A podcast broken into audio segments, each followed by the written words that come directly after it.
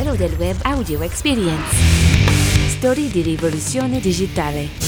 Google, nuova tegola. La Commissione europea contesta pratiche anticoncorrenziali per limitare gli annunci di siti rivali sui portali con cui aveva siglato accordi e arriva una multa da un miliardo e quarantanove milioni di euro. Restiamo su Google. Waymo, la divisione per la guida autonoma di Alphabet, continua a crescere sia a livello di organico sia di parco veicoli senza conducente per i test e annuncia che aprirà in Arizona un grande centro di assistenza tecnica, una struttura di circa settemilaottocento metri quadrati e ha in programma di assumere centinaia di cittadini. Netflix, arriva la terza stagione di Stranger Things. I nuovi episodi saranno ambientati d'estate, più precisamente attorno al quattro luglio, data in cui faranno il loro debutto. Cina, il Congresso Nazionale del Popolo ha approvato la nuova legge sugli investimenti stranieri. L'obiettivo è arginare così le preoccupazioni degli investitori stranieri rispetto al mercato cinese. Adesso veniamo all'Italia. Il venture capital italiano sta diventando grande, con il boost delle misure nella legge di bilancio può accelerare ancora. Nell'ultima legge di bilancio, infatti, ci sono una serie di novità che, sebbene indirizzate dai decreti attuativi che dovrebbero vedere la luce a fine marzo, potranno dare uno slancio nuovo al mercato italiano del venture capital. Speriamo bene. Invece, una storia sicuramente bella è quella dei due fratelli italiani che testano negli Stati Uniti i droni vigilantes. Si tratta di Simone e Alessia Russo, co-founder di Drone Guardi, una giovanissima startup fondata nella Silicon Valley da due altrettanto giovani fratelli italiani